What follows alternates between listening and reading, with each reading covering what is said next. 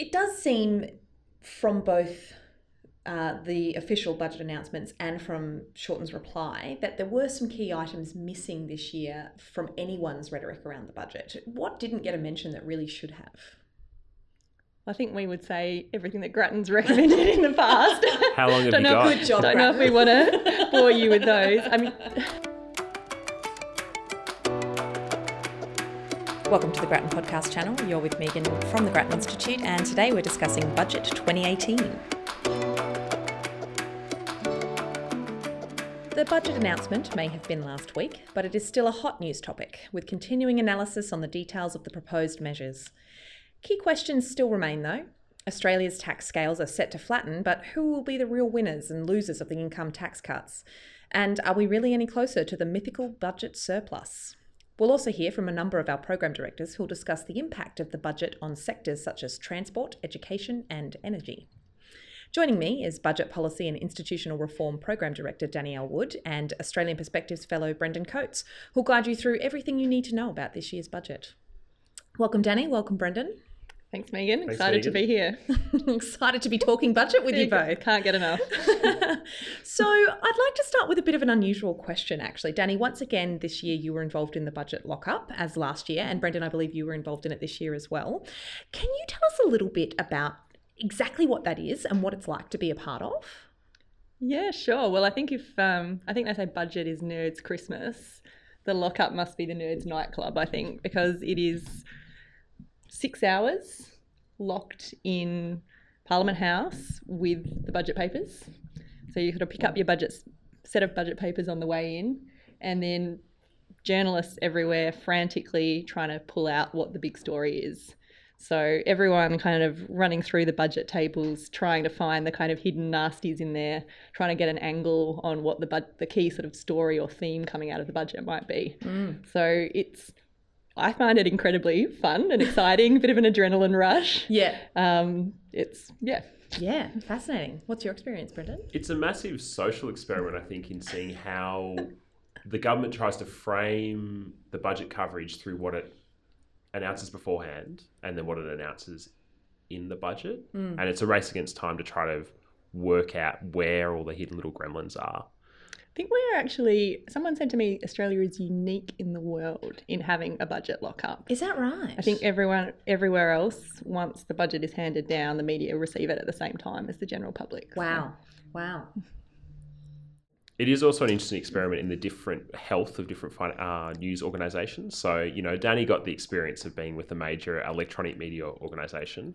I was with the small indie independent news outlet, which means that we brought our own food to the lockup. and I got warm party pies. Get Oh. jealous, everyone. Well, gee, I can't decide which is the better option there. Although you know there was a bit of you know celebrity sightings, Barrie Ooh. Cassidy, Annabelle Crabb. Were you out there with your autograph That was pad? David Speers. Oh yeah. Oh man! It's Kochie is on the loose. Oh Yeah. my gosh, it's quite the uh, Aussie celebrity. um, so then, moving to the actual budget, what were the big key items Australians should be aware of coming out of this budget?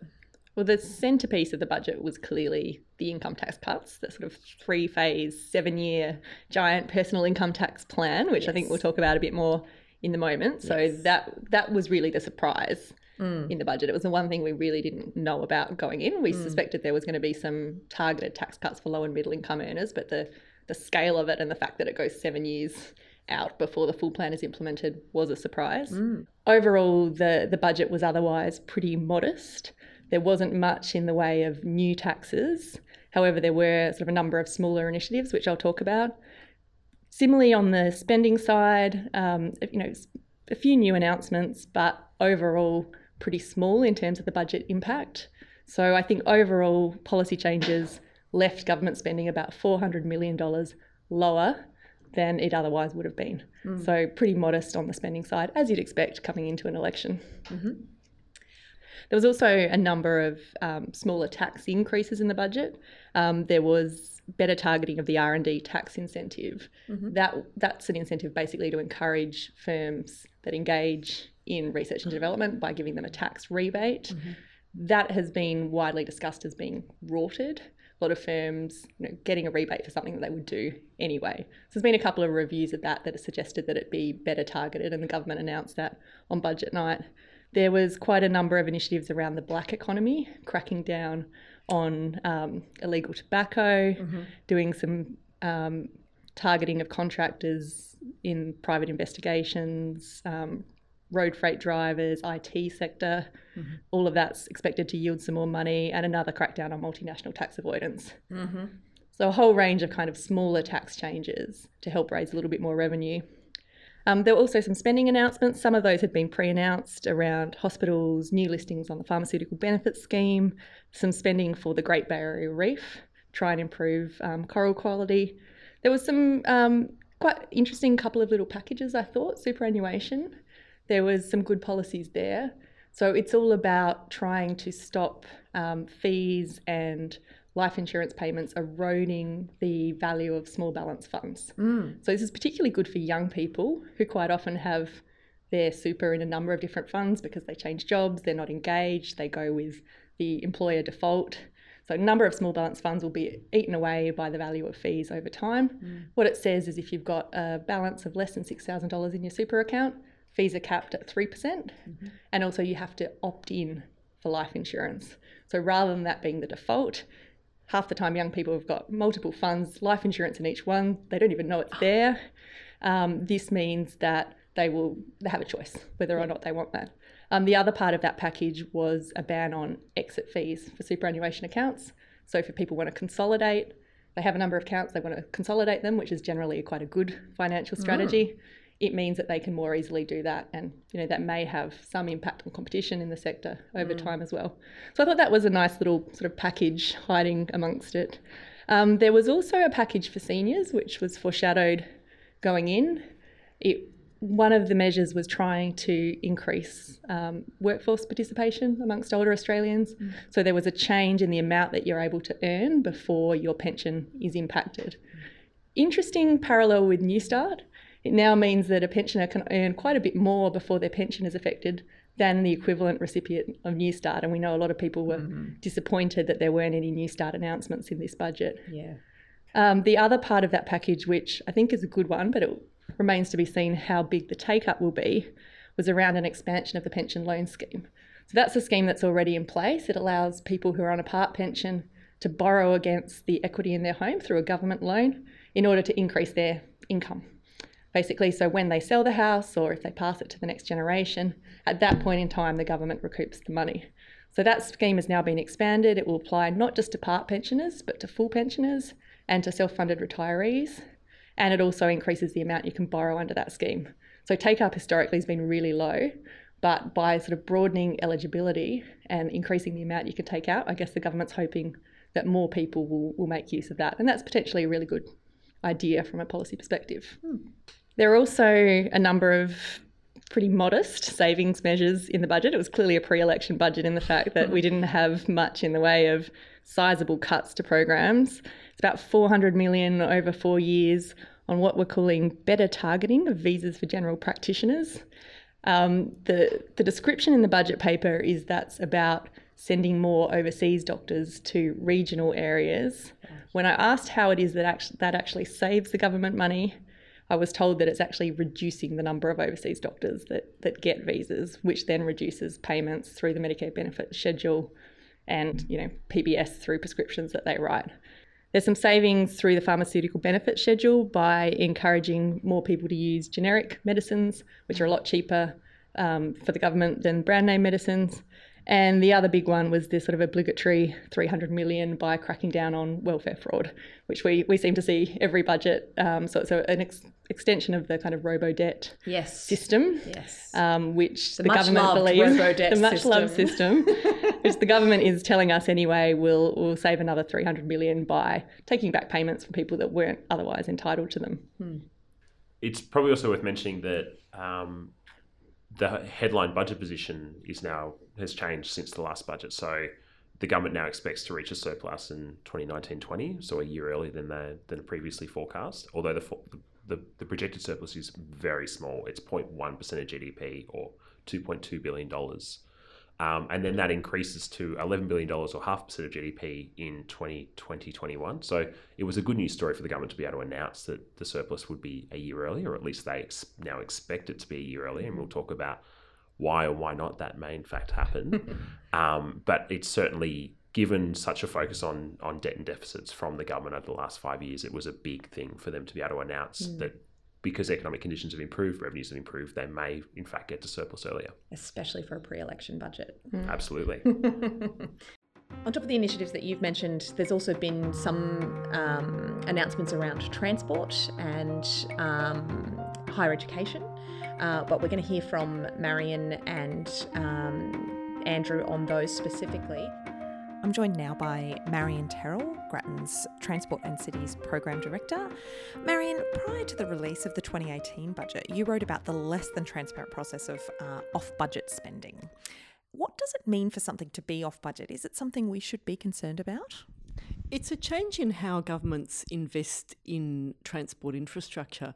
And the, there's a, a, lot of accounting rules around it, but essentially, what the government has done, in, not in the budget we've just had, but in the pre- previous budget, um, it made two very big off budget investments. So, one of them was for Western Sydney Airport, and that was 5.3 billion. And the other one was for Inland Rail, so the freight rail line from Melbourne to Brisbane, and that was 8.4 billion.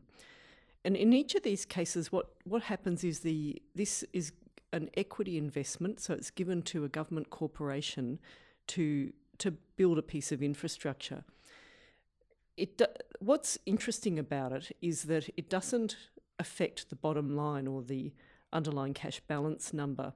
And so, even though these are very big investments, they're not affecting um, the, the, the numbers that are reported on budget night. So, should we be worried? Well, the Charter of Budget Honesty says that a new investment can only be treated this way if the government has a reasonable expectation of recovery of the investment.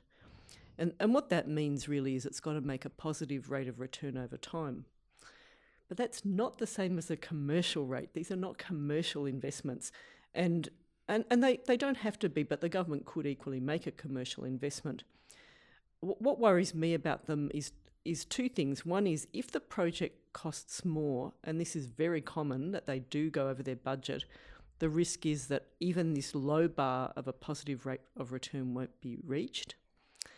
And the second thing is if an investment does go sour and the fair value of the investment is not what the government expected, then this will appear on the balance sheet um, in a category called other economic flows, but it won't be identified separately. So we, we may never know um, if if these if the assets are written down unless they go for sale and it'll become obvious. So so I guess overall what that means. Um, I think is that there is a strong risk of politicians pursuing uneconomic projects, um, trying to um, shore up their legacy today, but leaving future governments to, and future taxpayers to deal with a high level of debt and a growing interest bill. Almost removing the accountability process in a way.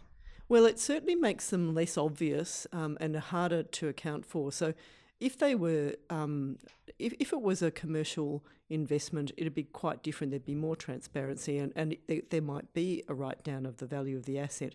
But in this situation, um, because it gets lumped together with other things, we won't see that if that happens. Mm.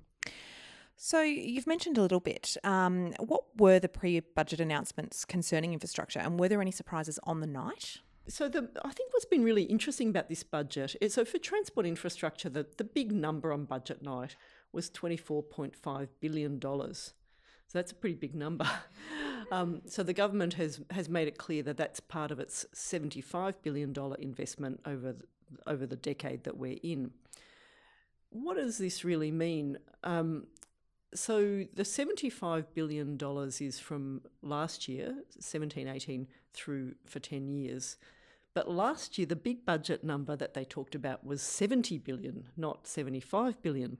And that was running, the period of that was different. It was running from when the coalition government first came in, in 20, for the 2013 14 budget um, through to 2021, which was the end of the forward estimates period as of last budget. Did they just forget what they what they did? Well, there are these. it feels like a different accounting period every year. So the conventional accounting period is the forward estimates period. So both the 70 and the 75 billion are for different periods that are not the conventional accounting period.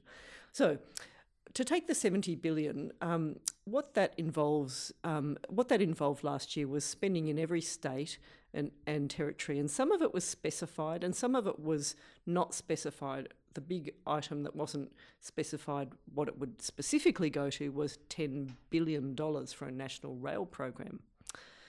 So what's happened this year is we've got the 24.5 billion and it sounds like lots of new announcements and in a sense it is but if you look through the budget papers what you see is um, it's they've they've taken the money from last year and they have decided specifically what to do with it and and almost all of the money in the budget is like that so um, for example in New South Wales there's um, 971 million for the Coffs Harbour bypass 400 million for the Port Botany rail line duplication, 155 million for a new Nowra bridge over the Shoalhaven. And, and what budget paper 2 says is provision for this funding has already been included in the forward estimates. So I think that's fine, really. They, they say one year we do want to spend a big amount of money here, but we haven't quite decided what. They do need to negotiate with the states um, but I guess you get to announce it all over again. It's the upside. There were two big highlights in, in what the Treasurer said on budget night. So one was three and a half billion for what he called roads of strategic importance. And this is to upgrade some key regional road corridors. Um, with, uh, so it's a regional emphasis, and that, that money's already in the forward estimates. And the other one was a $1 billion urban congestion fund so quite a lot more, uh, 3.5 in the regions, 1 billion for urban congestion. Um, and so, and that all, that money also was already in the forward estimates. So both of those we'll expect to see more over coming uh, probably next year, um, specifying some of the projects are specified and some are not at this point. And do you think the right projects were targeted as part of this budget? Were there there things that were not given attention that they should have been? One very prominent announcement in the budget was um, that the Commonwealth would spend $5 billion on Melbourne Airport Rail. And it had foreshadowed this last year because it put, um, I think, $30 million towards a business case. Now, this is. Um, this is a project that um, is very popular. There's no doubt about it. People love the idea of airport rail, um, so so I can understand the attraction. But um, in terms of how it's been assessed, Infrastructure Victoria has said this project will be needed in 15 to 30 years' time. And what you could do is upgrade the priority that the, the existing bus service has with ramp metering and so on so that it gets a better priority on the freeway. Um, and that, that would be costing you 50 to 100 billion. So just a fraction of this 5 billion from the Commonwealth, which would be matched by 5 billion from the states. Um, similarly, Infrastructure Australia has um, has it has looked at it um, and has um, it, it's at a very early stage of development, I suppose. So th- there is no assessed business case at this point. There's a number of route options that could be taken. Um, but yeah, it's a it's a very large amount of money to be spending on a project that hasn't, in any sense, bubbled near the top of the surface of priorities. Well, thank you so much for your time, Marion. Great to get your insights on the infrastructure side of the budget, and we look forward to chatting to you soon. Joining us now is Higher Education Program Director Andrew Norton, who will talk us through the budget implications for higher education. Andrew, you mentioned in your post budget discussions the long reaching impact of the vet fee help plan fiasco. Can you remind the listeners what that was exactly and why it still matters? So, this was a, a loan scheme for full fee vocational students. Uh, it was widely rorted by some fairly dubious vocational education providers and many students were left having not completed any qualifications but having acquired a vet fee help debt. And so this is still uh, causing lots of trouble, uh, partly for the students who originally borrowed under it, and partly for students who are now trying to do vocational education under a much stricter loan scheme. And so what the budget has got is two things. One is for the uh, the new loan scheme. It's got improved IT to check to make sure we don't get this problem all over again. So monitoring what's going out the door, and more money for the vet student loans ombudsman, who is uh, deluged with complaints from vet fee help debtors, and uh, he or she is trying to improve on their outcomes. It seems higher education's biggest budget announcements have come from the mid year economic and fiscal outlook, the MYEFO, last December. What did we see come out then? The big story then was uh, the end of the demand driven system. So, since 2012, uh, public universities are allow- allowed to enrol unlimited numbers of bachelor degree students. Uh, that's not happening anymore. They have been frozen in their funding levels for the next two years and then their funding is going to increase at the rate of population growth uh, in subsequent years. However, uh, in Labor's budget reply speech, uh, they said they would restore the demand driven system. So there is now a big difference between the Coalition and Labor on this issue. It actually seems like there's quite a few big differences going into this next election, um, not just in higher education, but a number of different areas. So that's really interesting. Uh, is there anything new from this budget that's worthy of note? I think in higher ed, it's mostly fairly minor things. Uh, some extra charges that universities will have to pay. Probably the main implication of that is there's been a range of things the government has done, which is going to make it very, very hard for new higher education providers to ever establish themselves. Uh, the budget said they're going to tighten the links between eligibility for the loan scheme and for student income support. So, more students outside the existing system will not get student income support. Uh, last year, they t- tightened uh, eligibility for the help loans to new providers. So, it's going to make it very, very difficult to establish yourself in the domestic market uh, when your students can't get income support and they can't get loans. Was there anything missing in this higher education space that should or that you hoped would have been addressed? Look, I think there were very disappointing decisions made in December. Uh, nobody expected, having made the decisions in December, they were going to overturn it in May. And so, from that point of view, there was nothing, uh, nothing surprising about what happened. Other disappointments now a few months old. Great. Thank you very much for your time.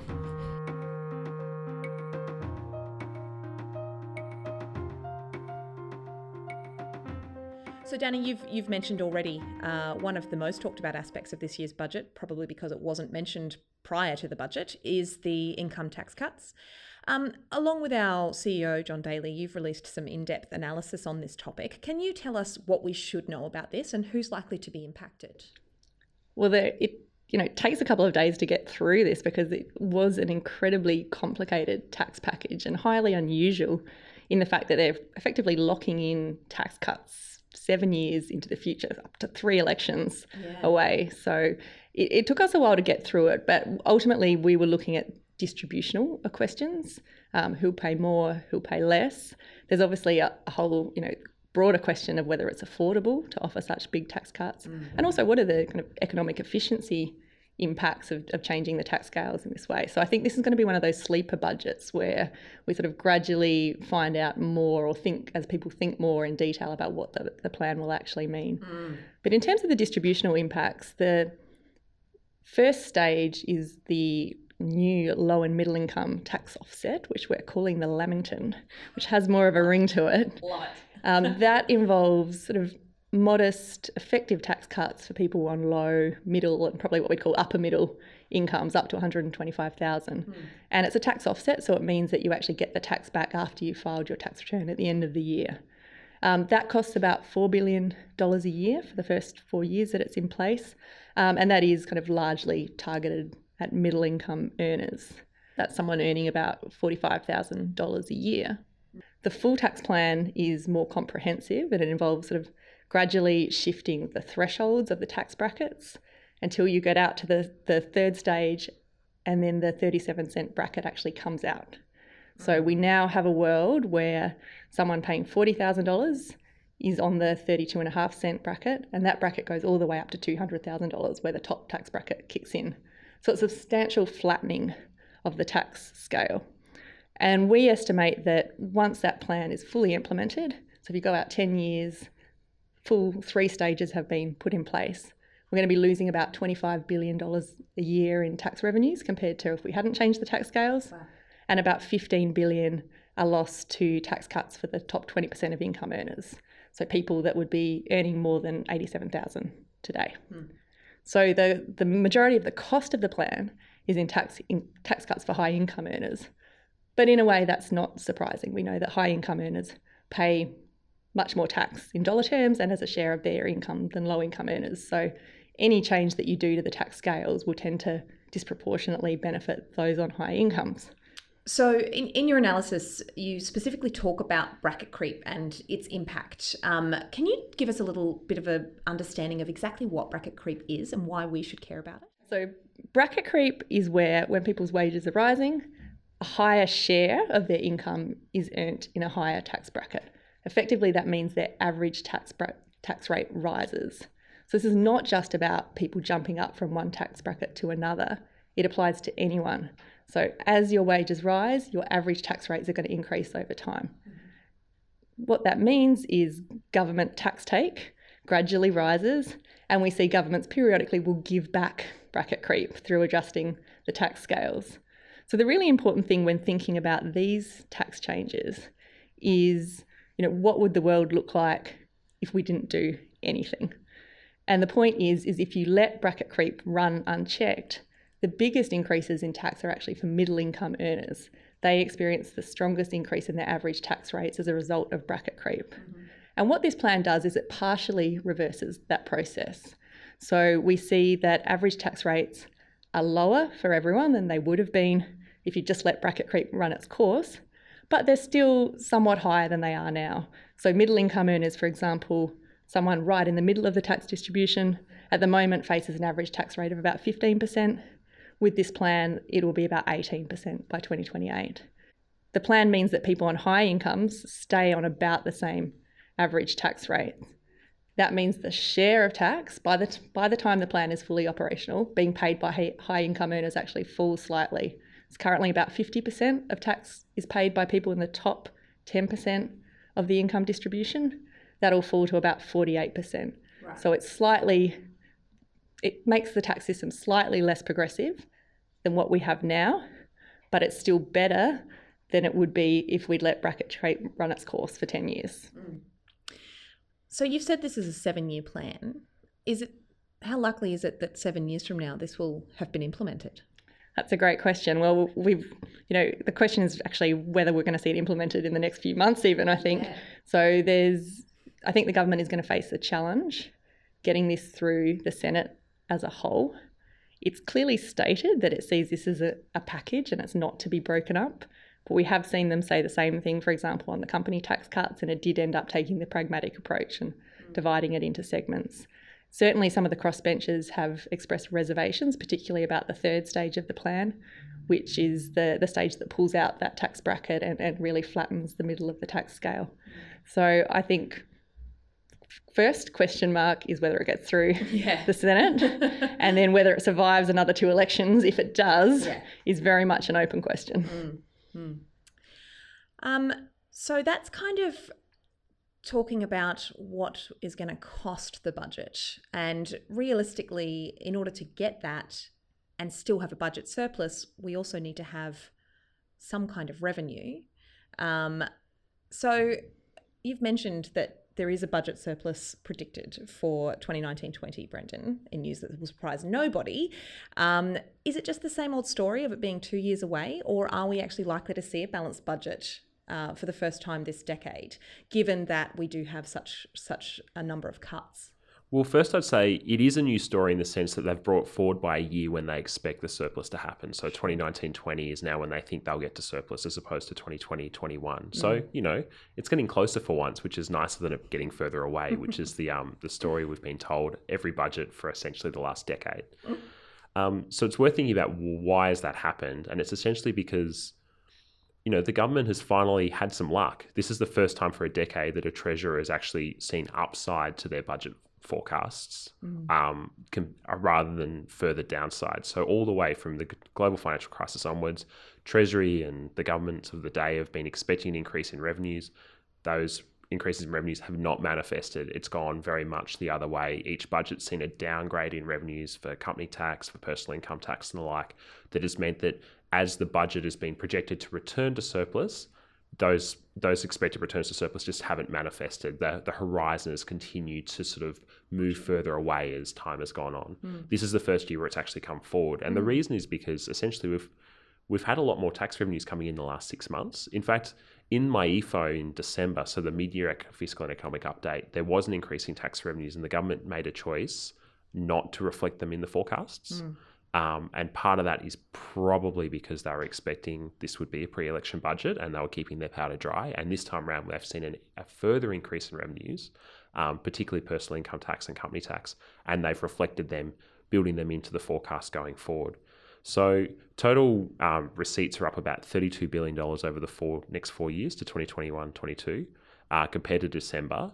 Um, a lot of that's because companies are actually starting to they pay more tax because they've worn through or they've they've run down the losses that they had from the GFC. So when a company makes a loss, they're allowed to then offset that against future profits that they would otherwise uh, taxes they would pay on future profits. Mm. Um, so that's certainly one factor that's been playing out. And there's a there's it seems to be it seems to be the case, although it's hard to tell from the publicly available figures that um, the the purport the amount of losses that are sort of yet to be claimed is started to really fall off to the point where companies are actually starting to pay tax. Mm. Um, commodity prices are also up, which um, certainly helps because essentially what happens is um, if commodity prices rise, that's pure profit for for mining companies that you know their costs really haven't changed, so they earn much higher revenues, have high profits, and then have pay higher taxes on those. So that increases the company tax take as well.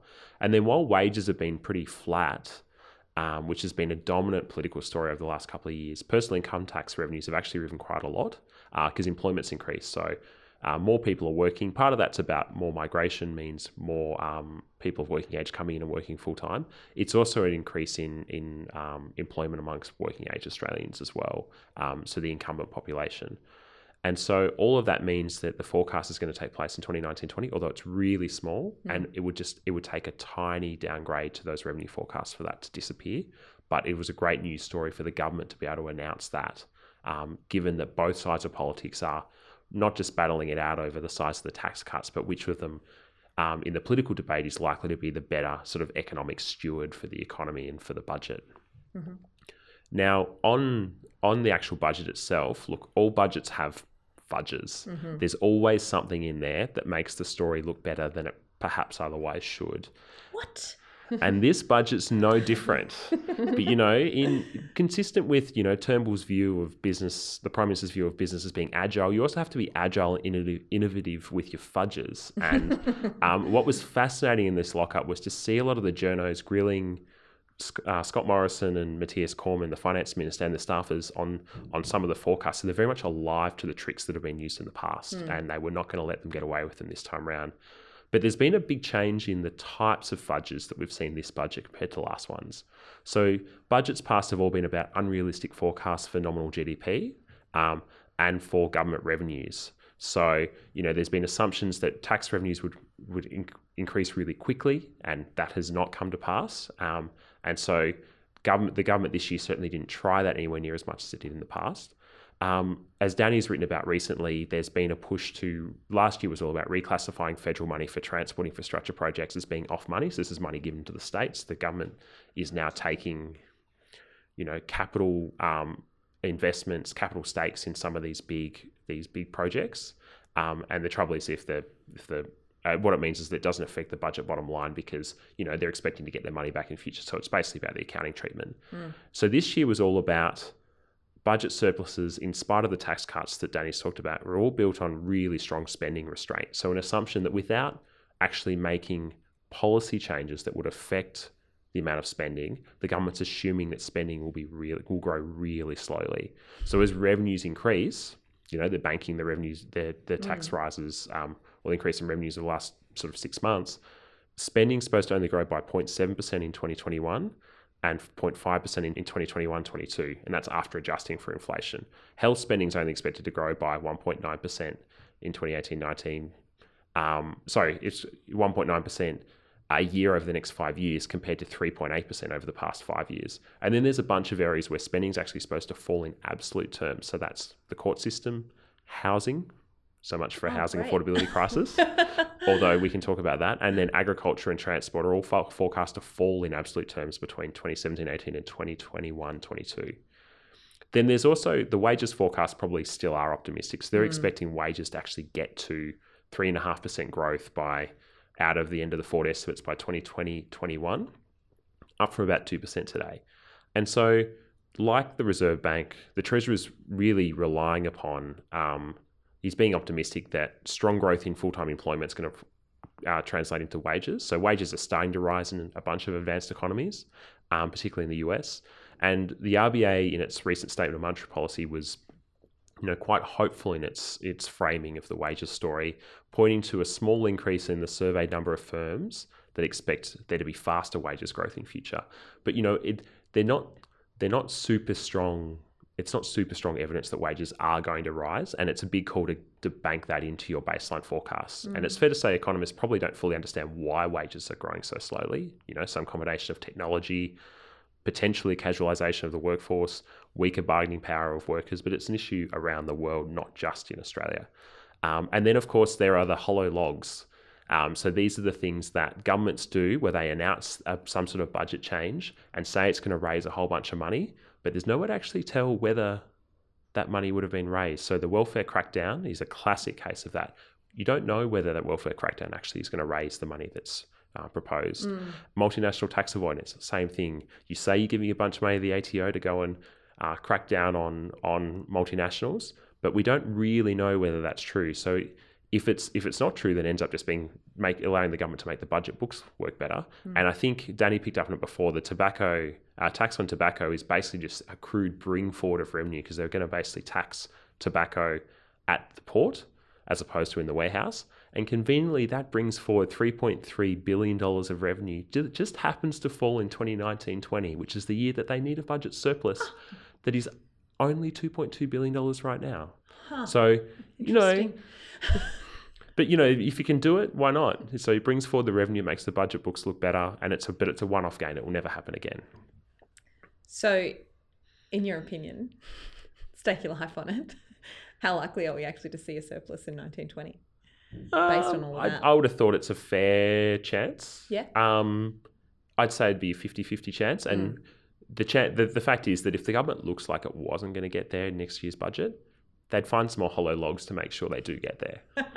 um, the que- so look, we're, the the general story is yes, we are heading towards surpluses in the short term because the economy is improving. Now there is a longer term story about whether as the population ages, you'll start to see spending rise again, and that might start to work the other way. But in the short term, yeah, the budget should probably improve from where it is now. As always, uh, our opposition leader Bill Shorten has provided his thoughts on this year's budget. Were there any surprises there? Well, we certainly expected that he would try and outdo the Turnbull government's tax cuts, and they certainly have for the, the first stage. So, what the opposition leader said last night is they will support the first stage of the tax cuts, and if they get into government, they'll go further, effectively um, almost doubling the amount that they'd give back through the, the tax offset. And the reason they're able to do that is they've just got a lot more money to play with. So Labor's already said it won't support the company tax cuts, which saves them $80 billion over 10 years. They've announced a number of policies that actually raise revenue. So um, capital gains tax and negative gearing, um, crackdown on family trusts, dividend imputation refunds.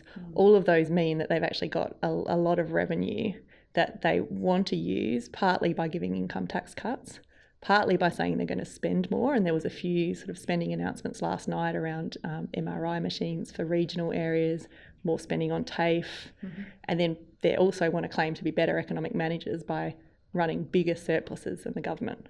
So that's the broad strategy. And I think it's actually really interesting because it means when we go to the le- next election, there is actually quite a, a clear choice between, um, you know, potentially higher taxes, higher spending, bigger budget surpluses, or lower taxes, less spending, but still a claim of responsible economic management. So there's a, a genuine distinction now between the parties. Hmm, interesting.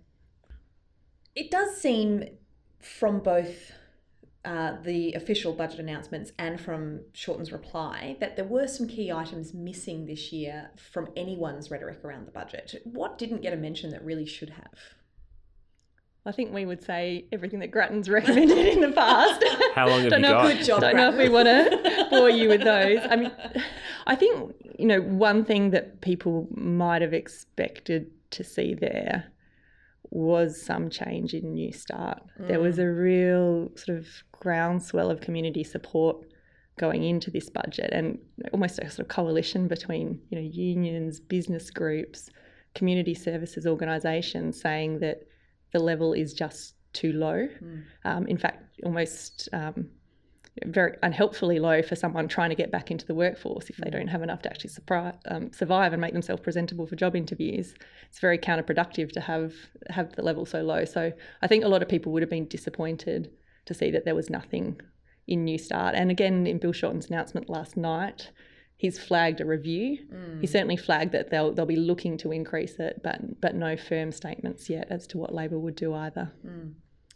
And Brendan, let's talk housing because it's a podcast with you and I in it, so we should talk housing. So, like, let's just say at the uh, uh, at the outset that I have been woefully ineffective in lobbying the government to make the changes that we recommend. Either Advocating. Are you? Have you got a performance review coming up here at Grattan? Or? that's next week. This might be my last podcast here, if uh, if the if this budget is uh, a measure of my success.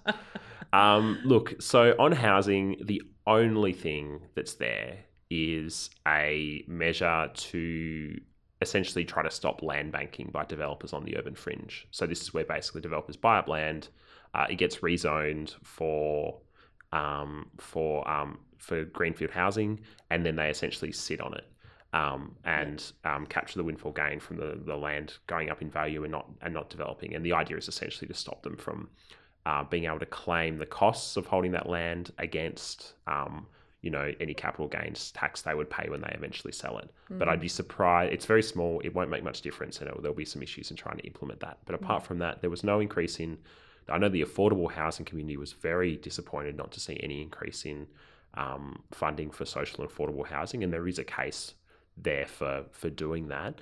Um, nothing really else on the housing side was there. Last year's budget was about housing. Even then, at the time, we said it was pretty a pretty small set of measures that weren't going to make much difference. And it's fair to say that you know the the opportunity is still there for either party to to advocate a serious platform to make housing much more affordable. Neither side has really done it to date.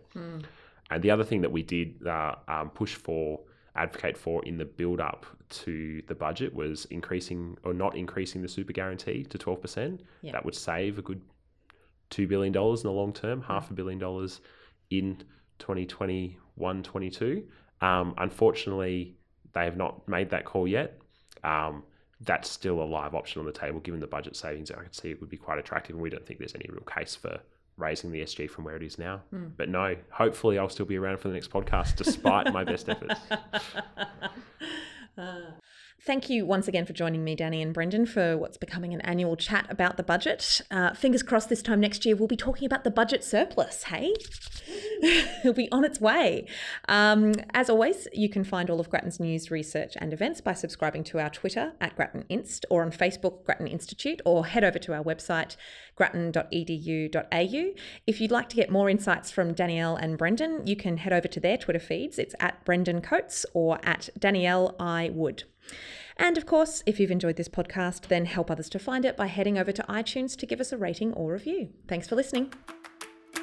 Grattan Institute is uniquely positioned to bring an independent, rigorous, and practical lens to big issues in public policy, with the capacity to talk honestly to both sides of politics. We maintain this unique position through the generosity of the public and our affiliate companies. If you would like to find out more about contributing to our continued independence, head to our website to donate grattan.edu.au. This has been a Grattan Institute podcast. If you want to hear more, subscribe to our podcasts on iTunes.